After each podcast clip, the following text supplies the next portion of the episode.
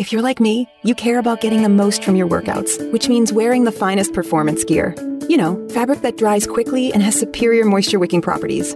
Fabric so soft and comfortable you could, well, curl up and sleep in it. Introducing Sheex, spelled S H E E X, the world's first performance bedding line. Sheex began when two former elite athletes and coaches had an aha moment, combining everything we love about quality performance fabric with everything we love about comfortable, irresistible bedding. Unlike traditional sheets that trap heat, Sheex are breathable, so you aren't constantly waking up to throw off covers or add a blanket, so you sleep deeper, longer, and better. And Sheex bedding looks as good as it feels. Colors and styles that can match any decor at a price that will pleasantly surprise you. And right now, you can try Sheex for 30 nights risk-free. Just go to sleepcoolnow.com. Use promo code 1212 and get $40 off any sheet set. That's sleepcoolnow.com promo code 1212. SleepCoolNow.com 1212.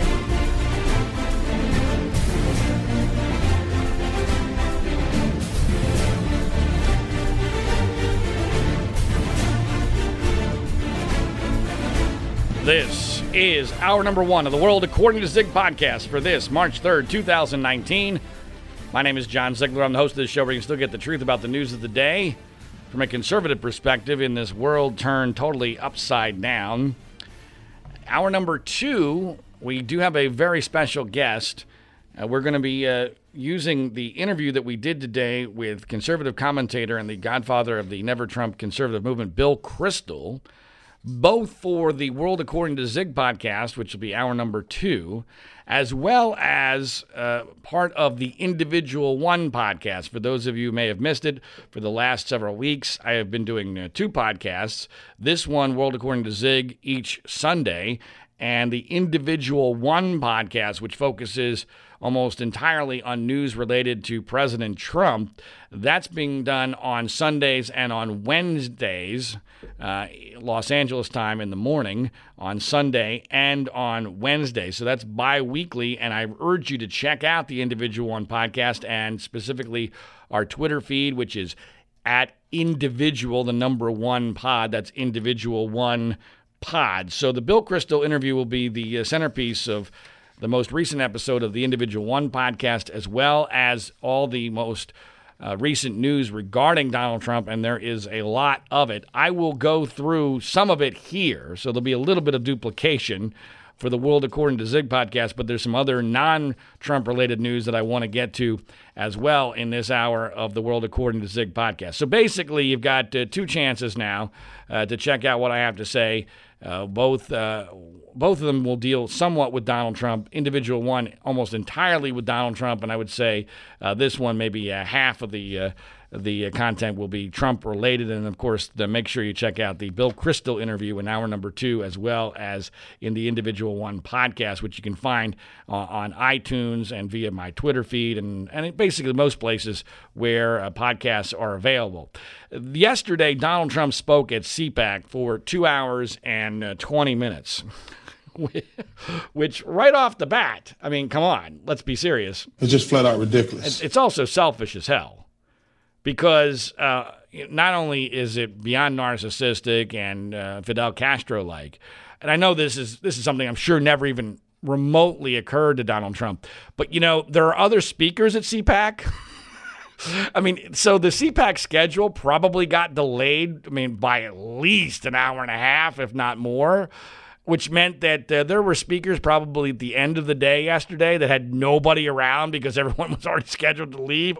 Either that, or they had to have their their speaking uh, times uh, truncated, or maybe even got uh, eliminated entirely. I don't know. I wasn't there. I'm, shockingly, I'm not invited anymore. Uh, but the uh, but my I have an interesting history with CPAC, and I think it's important to understand in the context uh, of the craziness that was CPAC this week, and specifically Trump's speech yesterday. Are you not entertained? Are you not entertained? It was ten years ago, in 2009, after I had just done, or I was in the process of releasing, actually, that week. I went on the Today Show with Matt Lauer to release my second documentary film, Media Malpractice How Obama Got Elected and Palin Was Targeted. And that uh, year at CPAC, I was a co sponsor. Now, you know, for a cynic, I can sometimes be naive because one of the um, vulnerabilities I have is that when I go into meeting a new person or a new organization, I I don't presume that they're all virtuous, but I at least give them a clean slate. And I allow them to prove to me that they are if they are in fact horrible, I allow them to prove that to me. So basically, you're innocent until proven guilty with John Ziegler, which puts me at an inherent disadvantage. I actually think that that's a, a, big part of how liars get ahead in this world because they're one step ahead of you in the chess match. Because the, the people who are honest, they have to wait for you to prove to them that the, you are a liar. Well, with CPAC, I thought, okay, wow, this is great. Conservative Political Action Conference. This is about, uh, con, you know, espousing conservative ideas, exchanging views, you know, meeting people who uh, feel the same way you do. I had been part of CPAC uh, two previous years as a, a, speaker, but this particular year I was a, a co sponsor because of the movie, which meant that, among other things, I was allowed to come to the pre planning meetings. And so I came all the way across the country from Los Angeles to Washington, D.C. to be part of the planning for the 2009 CPAC. And at that time, CPAC was headed by a guy by the name of David Keene. Uh, and I didn't like David Keene, but I didn't know he was a total scumbag uh, at that time, uh, which I would later find out and later have a very high profile confrontation with him where he uh, threatened to punch me on camera. but, but this hadn't happened yet. So, uh, so we're having this pre-planning meeting, and on the schedule to speak are a couple people that I'm like, wait a minute, why are they being allowed to speak? at CPAC. Number one was Joe Scarborough, who I believed had been integral to Barack Obama's election. Uh, and you know, Joe Scarborough on MSNBC. I mean, he has uh, effectively been a, uh, an Uncle Tom for the conservative movement for quite a while, but he was really an Uncle Tom when it came to Barack Obama. He was one of those you know, conservatives who decided, I'm going to be seen by my friends in the liberal elite as one of the good conservatives because I will see the greatness of Barack Obama. And I'm like, wait a minute, why are we having a guy speak who was integral in Obama's election? And everyone at the meeting went, "Oh yeah, mm, mm, mm, yeah, absolutely, that's wrong."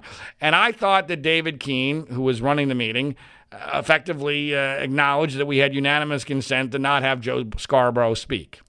And then I said, it's not just go, Joe Scarborough. Uh, we also have on, on the list of, of major speakers a guy by the name of Jerome Corsi. Now, Jerome Corsi is a 9 11 conspiracy truther nut job. Why in the world? This was back in 2009 when 9 11 still mattered right? When remember that? Remember that when we still cared about 9/11, we said we would never forget. Uh, you know, and this was a huge part of why uh, George W. Bush had been a two-term president. You know, so um, we're living in a different world then in 2009. And I said to the to the uh, the committee, I said Jerome Corsi has no business speaking here because he's a 9/11 truther. And again, oh yeah, mm-hmm, absolutely, wow, yes, you're, you're right, you're, you're right, Zig, 100 percent. And again, I thought David Keene had uh, said, okay, yep. In fact, I think he said something along the lines of, yeah, you know, those are very good points, and I think we, we should uh, act on them or something along. I had the impression that neither of those guys were going to speak. So, of course, the speaking schedule comes out, and guess what? They're both on the schedule. And it's clear why they're both on the schedule. One, because uh, Joe Scarborough is a celebrity, and they wanted uh, uh, celebrities. And I think Joe Scarborough's radio show had paid uh, to be uh, part of the proceedings. So it's basically pay for play.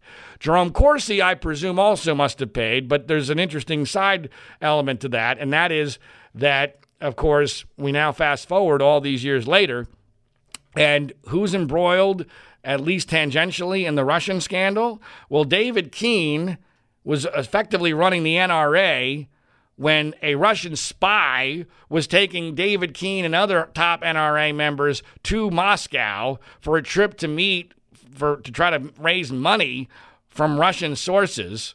She's been indicted. Paul Erickson, a close associate of David Keene, uh, is in big legal trouble. A friend of mine who ends up being Maria Butina, the Russian spy's girlfriend. And who it is, who is it that's working with Roger Stone on the WikiLeaks emails? You got it, Jerome Corsi. Now, part of this is it's not a bump, bump, bum in the sense that this is all big conspiracy. The right wing, quote unquote, conspiracy, as Hillary Clinton used to refer to it, is a very small group of people. And they're all scumbags. All of them. I've met all of them. I've dealt with all of them. They're, they're terrible people. And they don't give a crap about conservatism. They don't even care really about winning elections that much. All they care about is money and prestige. That's all they care about. And, and it was clear to me even before what I would later learn about David Keene and the whole Russian thing and Jerome Corsi, that when they allowed Scarborough and Corsi to speak, and that this was all basically just pay for play, that this was a, a, a, a fraudulent organization. And I wanted nothing to do with them anymore. And that's when I had my confrontation with David Keene at a, at a California version of CPAC, which is much, much smaller. And at that point, I was effectively kicked out of the conservative movement, and I haven't regretted it for one day. But here's where it gets to Trump. So Trump, I believe, understood, and I, I, will give Trump credit for this. He because he's a fraud and because he's a con man, he can recognize it in others very, very quickly. And he wanted to infiltrate the conservative movement. Now, of course, he couldn't be taken seriously in conservative circles because he's a lifelong liberal. he's a Manhattanite who has been, quote, very pro choice uh, and, and all sorts of other liberal issues. He's never been a, a Republican, he's never been a conservative. And so, in order to do this, he needed an entree, he needed a foot in the door. And he realized, and how he knew it, I don't know. Maybe Roger Stone clued him in. I think Roger Stone might have clued him in that, hey, look, uh, CPAC's a fraud. All you got to do is write them a check, and you can get a nice, uh, prominent speaking role, and people will, will think that you've been vetted as a conservative. You can pretend to be a conservative. So in 2011, Trump does that. He pays them $50,000 and they let him speak in a high profile role. And he pretends to be a conservative. Same thing happens in 2012. He pays another $50,000. I'm presuming that the checks did not bounce, otherwise, they would not have allowed him to speak a second time. Correct. So he pays them $100,000. And uh, this is important.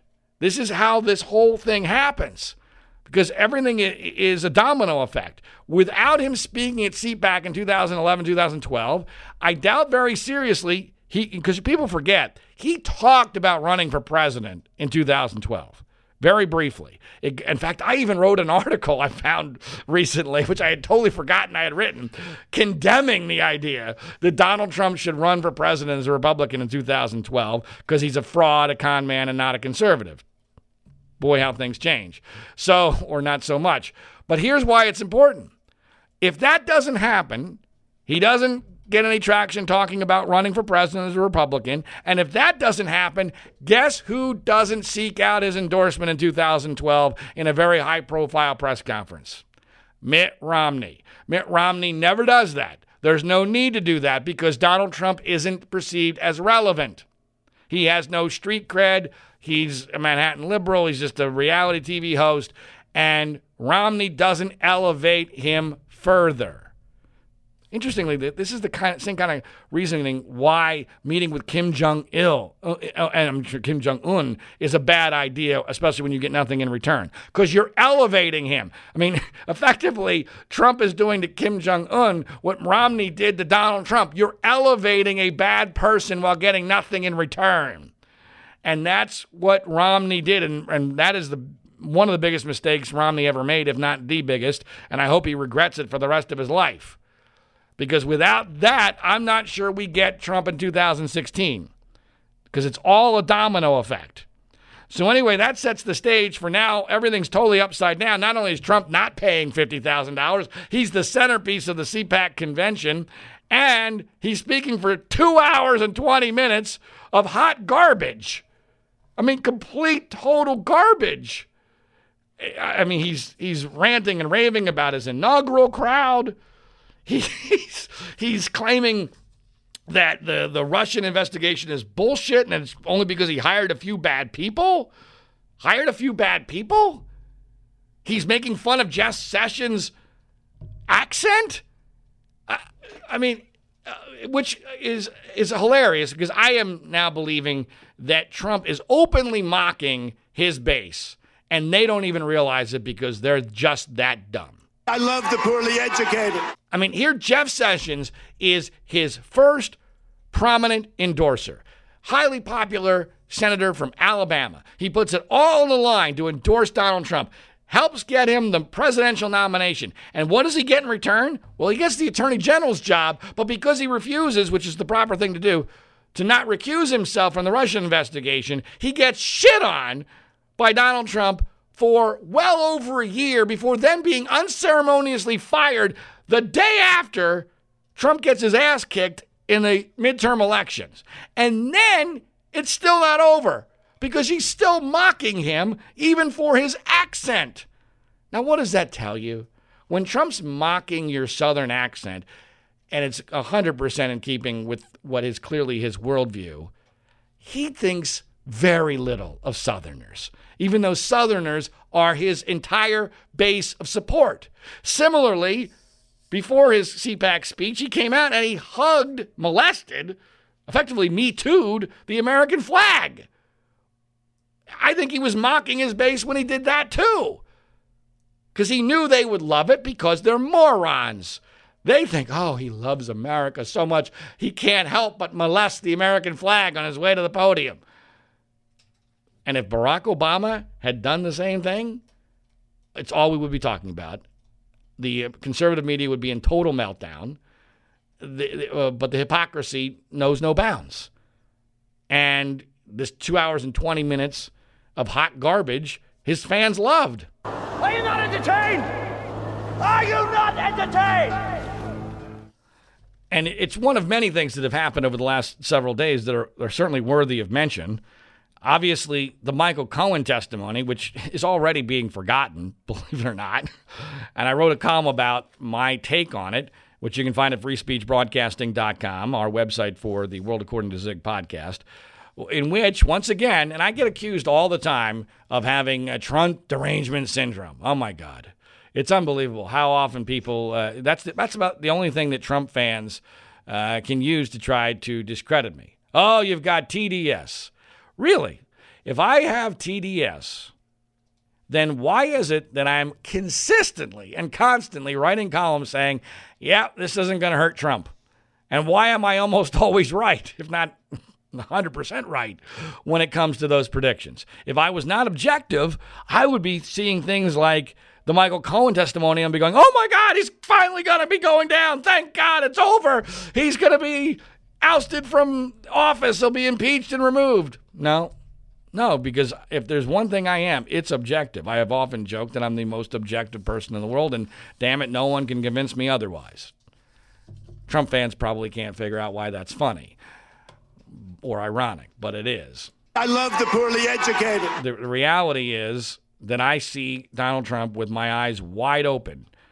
Uh, but and I'm exceedingly objective. In fact, I have been over backwards to try to give him the benefit of the doubt. I have been over backwards trying to hope that this was going to be better than I feared. But it hasn't been, regardless of what his fans try to claim. And the Cohen testimony was terrible. It was terrible for America. You know, Elijah Cummings, the Democratic uh, congressman, tried to put lipstick on the pig of that uh, hearing by claiming, We're better than that. Yeah, but we're not. I'm sorry to tell you, Congressman Cummings, we're not. We're better than that. No, no, we're not. If, if we were, Trump wouldn't be president. Michael Cohen never would have been the president's personal attorney. The president wouldn't have a 42, 43% approval rating after two years of massive scandal, breaking virtually every promise that he claimed he was going to make. I mean, you know, we've gotten, look, we've gotten uh, tax cuts that were not paid for and uh, a lot more conservative judges than we would have had if Hillary Clinton had won. Yep, that's what we got. Uh, it's important to keep in mind with regard to judges that Kennedy would not have retired. So there would be one uh, moderate Supreme Court justice as opposed to one allegedly conservative Supreme Court justice. So that's important. That's good. Uh, but we and we have the tax cuts that are not paid for. Uh, you know, the economy hasn't tanked, but I give Trump no credit for that because I don't know what he's done. Uh, if, if anything, he's tried to destroy it with his tariffs, and he's been unable to do that. But in, in exchange for that, uh, and maybe a few other things that are fairly minor, we're having to pay an enormous price here, both in the short run and then especially in the long run, because the the back of conservatism has been broken, and that's something that uh, I talked with uh, Bill Kristol about in hour number two, and then on the also on the individual one podcast, uh, because in the long run, I, I really do fear we're going to be in a situation like California is, where with the back of conservatism broken, there's no way to hold the line against liberal socialism, like what happened here in California after Arnold Schwarzenegger was gone. Schwarzenegger and Trump are exceedingly similar uh, personalities, and I see history repeating itself, only maybe more dramatically on the uh, national level, although obviously, you know, it's possible to hold some pieces of it together because of demographics, which are different throughout the rest of the country, but than they are in California. But it's not as different as you might think. So um, the Cohen testimony was depressing and it's all, it was depressing, uh, not just because it showed that America is being led by a low rate mob boss, but also because I, I think Trump, like a, a low rate mob boss, like a Tony Soprano, is really pretty street smart. And he's not that dumb. A lot of people, I talk off, often about uh, this bet that I've made with a friend of mine who works at a very pro Trump state run media organization who despises Trump maybe even more than I do. And this bet that uh, we made that Trump will be gone, they believe that Trump will be gone by the end of this year. And I've said, no way. There's no way Trump will be gone from office, uh, either by resigning or being forced out by the end of this year. I just don't see that happening. In fact, we even doubled the bet fairly recently. Well, the, the basis of this person's belief is that Trump is a complete moron, and that because he's a moron, uh, investigations are going to be able to find very easily proven crimes. And I just don't believe that. I think he is a moron when it comes to book smarts, but when it comes to street smarts, he's actually close to a savant. And especially knowing what he can get away with, especially when you consider that this is mostly political and not legal, at least while he's still in office. And he has been a genius at knowing what he can get away with. If anything, he's underestimated what he can get away with. I, I believe that the core of the Russian uh, scandal, and let's be clear, and I said this in my column about Michael Cohen, the collusion uh, theory took a big hit with Michael Cohen's testimony, which is again something that a person with Trump derangement syndrome would not be able to tell you or not be able to see. But he said he was not in Prague. He said he has no direct evidence of collusion, which, by the way, proves he has credibility because if he was lying, that's the first thing he would lie about is I have evidence of collusion. Trump told me this or Trump told me that or I overheard this. He didn't do that. So at least be at least make some damn sense in your theory that Michael Cohen is lying to hurt Trump. Well, why isn't he doing anything on collusion? Although he says he has his suspicions. So the, the reality here is that that I think Trump has made it so it's going to be very difficult to prove some of these things. Did they happen? Absolutely. Did, did he force Michael Cohen in Michael Cohen's mind to lie to Congress? I'm completely convinced of that regarding the timing of the Moscow trip uh, tower, the Moscow Tower project, which again, going back to it, to Trump underestimating his ability to get away with stuff, I think that's the core of the scandal. The Moscow Tower project. I don't think Trump thought he could get away with that. that his base would find out that he was lying the whole time during the entire campaign and was trying to get a Moscow Tower in uh, Russia all the way through the general election. I don't think he thought he could get away with that. And the funny part is, yeah, he could have gotten away with that. Correct. I mean, we've seen the reaction to that has been basically zero partially because in some people's minds it hasn't been 100% defined or proven. In my mind, it has been. But once it is, it's going to be lost in an avalanche of other shit. And, uh, you know, so that to me is what, at least based upon what we know today, Trump was trying to protect and why all the lies, because they didn't think people were going to put up with that. he even underestimated how much he could rely on his base. I love the poorly educated. I mean, that's that's where we are. So I am not convinced. Well, I am. I'm, I'm totally convinced that Trump uh, intended to uh, break uh, numerous laws and to commit multiple crimes. Proving it in a way that's going to make a political difference, I am exceedingly pessimistic about that. I do not think that's going to happen. But check out my column at uh, freespeechbroadcasting.com. I wrote another column I want you to take a look at about uh, his comments, Trump's comments about uh, Otto Warmbier, the American student who was uh, captured, kidnapped in uh, North Korea, and then tortured and effectively uh, murdered before being uh, having his body finally sent back to America to, for him to die. he told the world at a press conference with Kim Jong Un in Vietnam that he took Kim Jong Un at his word at his word that he had no knowledge or anything to do with the uh, torture and murder of Otto Warmbier. Now, uh, that's just a lie. That, that that there's just I just do not believe that. now there are those who claim that it's plausible that uh, Kim Jong Un uh, did not know. I don't believe it, but it doesn't even matter in this particular set of circumstances. Trump claims that he, I love this. He claimed in his CPAC speech, I'm in such a tough spot on this one, because he's now trying to draw back his statements that he took the word of Kim Jong un over our own investigative agencies, as well as the parents of Otto Warmbier, who are still in mourning over the brutal, horrible death of their son. Um, but, folks, uh, that's why you get paid the big bucks, Donald Trump. That's why you were hired. You're the one who supposedly has this great judgment. You know, he claims he's going to hire all the best people. And then yesterday he's whining about how because he didn't hire all the best people, uh, Mueller's going after him with this bullshit. That's what he said. So which is it? Um, you're, yeah, okay, maybe it's a tough spot. The, the tough spot is this. You say you do not believe Kim Jong un, that you believe our intelligence agencies. And until proven otherwise, not just the word, of a guy who killed his own family member in cold blood at an airport, uh, um, you, you don't just take his word.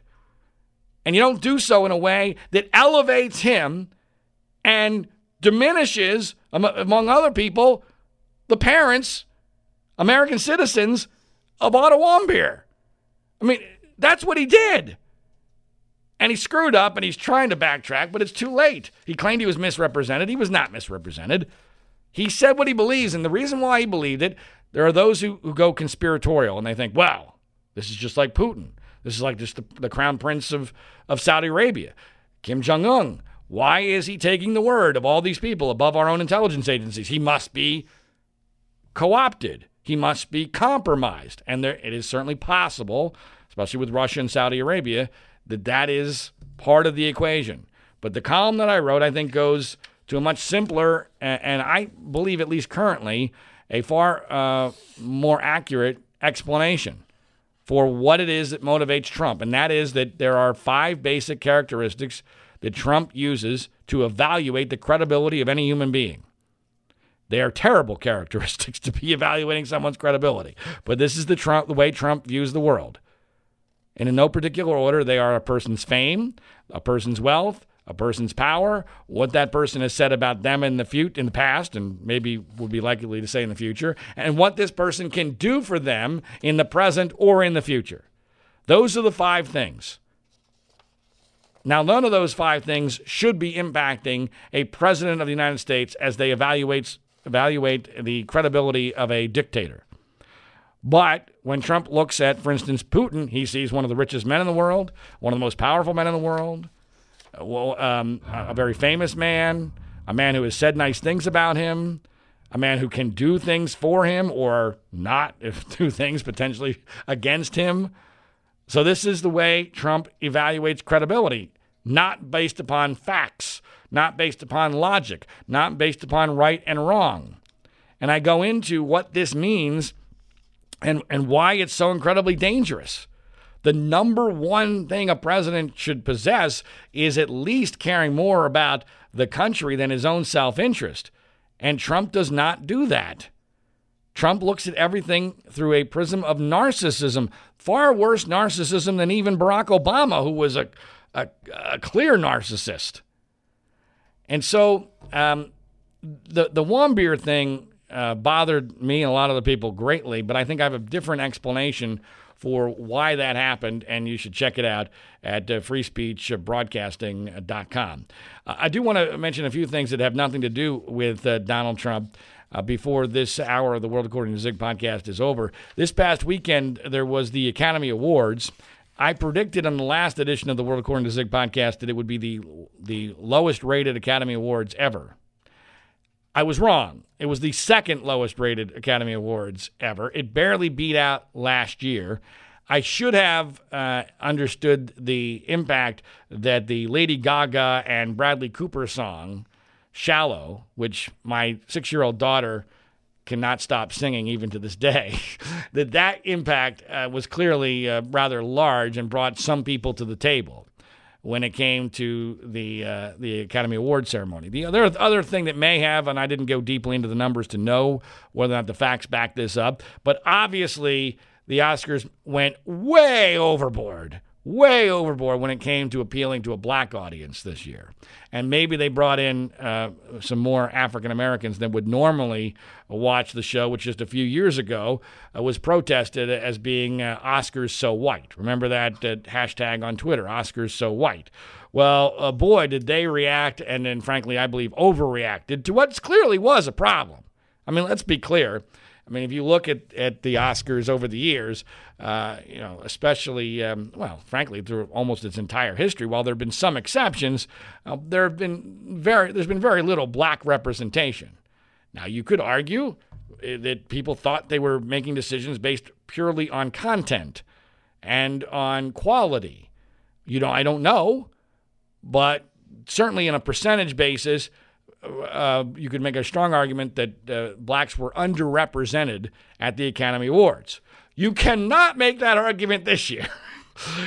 Frankly, if, if someone knew nothing about the United States of America and all they saw were the Academy Awards ceremony, not just the awards, but the ceremony itself, you would think that uh, America was majority black and Hollywood for sure is majority black. And I, I wanted to go through this, but I frankly I've been very busy lately, so I didn't have the time. But it is my guess that if you if you went through the whole broadcast, I doubt, uh, excluding commercials, that there was more than a two or three minute period of time when a black person was not on screen speaking. I'm being very serious about that. I don't know that there was. You know what? Maybe during the Bradley Cooper Lady Gaga song. That might have been the that might have been the longest duration in which a black person was not on screen in some significant way. It was almost like there was a rule. And of course, many of the, the top films that were being honored uh, had black themes Black Panther, Black Klansman. The winner of the Academy Award, The Green Book, was effectively a, a racial a very racial movie, a movie about a white guy and a black guy taking a trip across the country. And, you know, I did not see Green Book before the Academy Awards, but I saw it after. I saw it because I got a screener, a DVD screener. So I, because it won, I figured, okay, well, I got to watch this and see if it's any good. And it was nice. It was a nice movie, uh, Green Book. I don't even know is it the Green Book or Green Book, I whatever it is. Green, you know what it is. It's the, the Academy Award winner is Green Book, and uh, and it stars Mahershala Ali, who's a great actor. I just watched him in uh, however many episodes of of uh, True Detective three, which had a horrendous ending, by the way. I just was terrible, uh, but he himself was fantastic in it, and Mahershala Ali is great in uh, Green Book. But the movie itself, I mean, Academy Award winner, best movie in all of 2018, that to me felt like a stretch. And I particularly uh, was offended because it seems like and, and consistent with the theme of the entire Academy Awards, is that basically now, in order to be considered a great movie, you have to rip on white people as being racist, or at the very least, you have to elevate homosexuality. That's really, those are really the only two paths to getting nominated. The only exception was A Star is Born with Bradley Cooper and Lady Gaga. White people were heterosexual. How daring! You're making a movie about white people who are heterosexual? Wow! You know what? That's going to be groundbreaking in a couple of years. It really will be, especially at the Academy Awards, because they've gone so far overboard in the other direction. And uh, and what bothered me about Green Book is this this almost comic book notion of white people and race. And I've lived all over the country. I've lived in the North. I've lived in the South. I grew up in the Northeast. I've lived in uh, North Carolina. I've lived in Kentucky. I lived in Tennessee. I've lived in Northern Florida. I, I, I've lived in Ohio, Pennsylvania, Boston, Massachusetts. So I, I feel like I'm pretty darn qualified to talk about the differences in white people in the North and the South. And I have never, never been able to discern a significant difference with regard to race between the North and the South. You might be able to get one between urban and rural like white trash is white trash, and I'll acknowledge that white trash is more racist than non white trash. Not maybe as much as you think, but they are. But they, they, they, it was almost comical that they're, I mean, they're driving up north after being in the south and it starts snowing and they get pulled over by police and they think, uh oh, we're going to get beat up by po- white police again because we got a black guy in the back of the car. And it turns out he just wants to help them with a flat tire because now they're in the north where it's snowing and there's no more racism among police anymore. What the fuck? This is this is an Academy Award winning movie. Not to mention the worst thing that happens to the main character, uh, Mahershala Ali, the black guy who's a singer on his tour, uh, his concert tour, happens in Louisville, Kentucky, a place I'm exceedingly familiar with, having lived there a couple of years. Now, granted, I lived way, way after this movie, based on a true story, allegedly happened. But in this movie, in 1962, this black singer goes into a white bar and gets the crap beat out of him because he's black and black alone. They give no explanation other than he's black and that's why he's getting beaten up in front of everybody just for sport in 1962 in Louisville, Kentucky. Really? Seriously. In 1962, you know who the biggest hero in the city was? By far? Muhammad Ali, who had just won the gold medal in the 1960 Summer Olympics.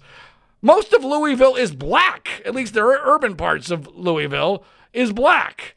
I, having spent two years in Louisville, again, much after this, but I don't think places change their spots that much.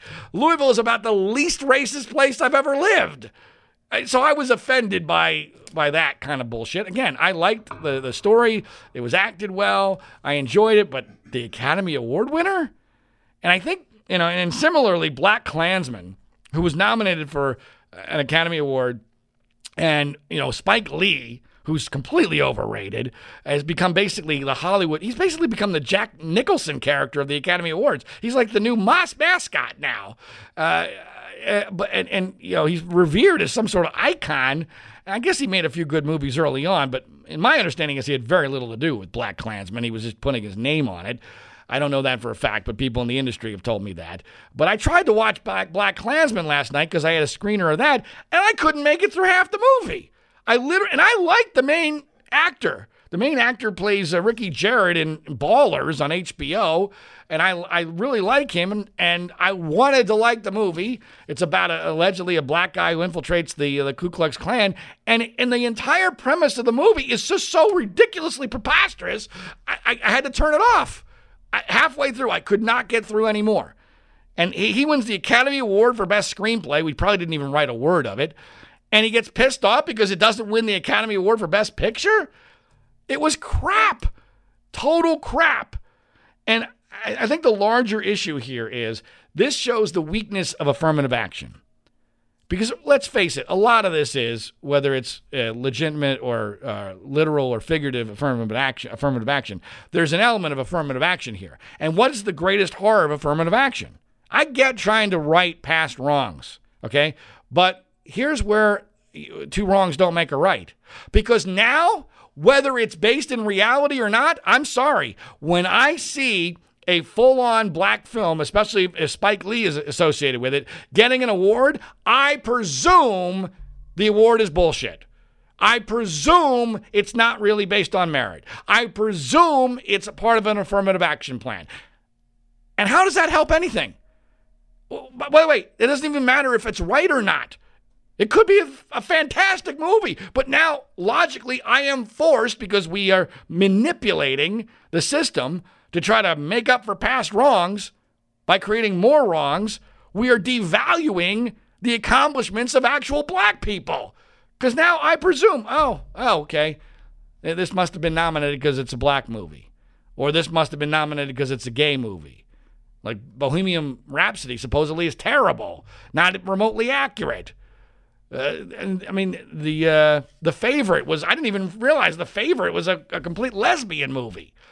And of course, you know what? In a, in a weird way, none of this really all that matters because one of the other things I predicted was that by Monday afternoon we would have forgotten about the Academy Awards, and we essentially have. I even feel kind of silly talking about it on a podcast seven days later because we're living in a world where you know whatever Trump tweets next is all that anyone cares about we, we have no attention spans, and we're so fragmented that nothing becomes a communal event anymore, not even the Academy Awards.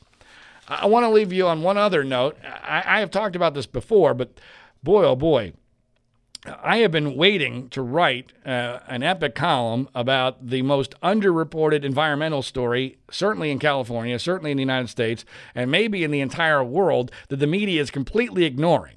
And that is magically the permanent drought here in California, which was uh, blamed for the wildfires that occurred in November of last year, and even resulted in Max uh, uh, Boot, a allegedly conservative commentator for the Washington Post, changing his position on global warming, going from a global warming skeptic to someone who is now a virtue signaling believer oh, embrace me. I realize the error of my ways. I, I now see the light. I'm I, all because of these wildfires, which, by the way, the wildfires could not even have occurred one week later because it started raining one week later and hasn't stopped since.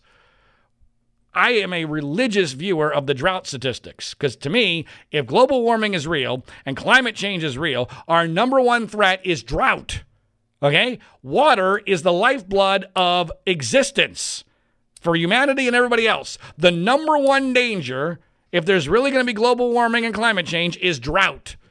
It's not the sea levels rising. Okay, if you live, if the, even if the sea levels are rising, uh, guess what? First of all, you got plenty of time to fucking move. Number two, it's only going to impact you if you live right on the shoreline, uh, which is a pretty small number of people if you consider right on the shoreline. Um, so it's not the rising sea levels. And it's not inherently warming temperatures because, frankly, the globe is too damn cold as it is. However, you know, I get maybe hurricanes, but there's no ev- there is no evidence that we're seeing increased numbers of hurricanes or more hurricane damage. So far, I've seen nothing that indicates there's anything outside the realm of normal there. In fact, before the last couple of years, we'd seen decreased level of hurricane activity. But if there's one thing you got to be afraid of, if we're really all going to die, like uh, AOC says, it's drought. If that's the case, then why is there no fucking drought?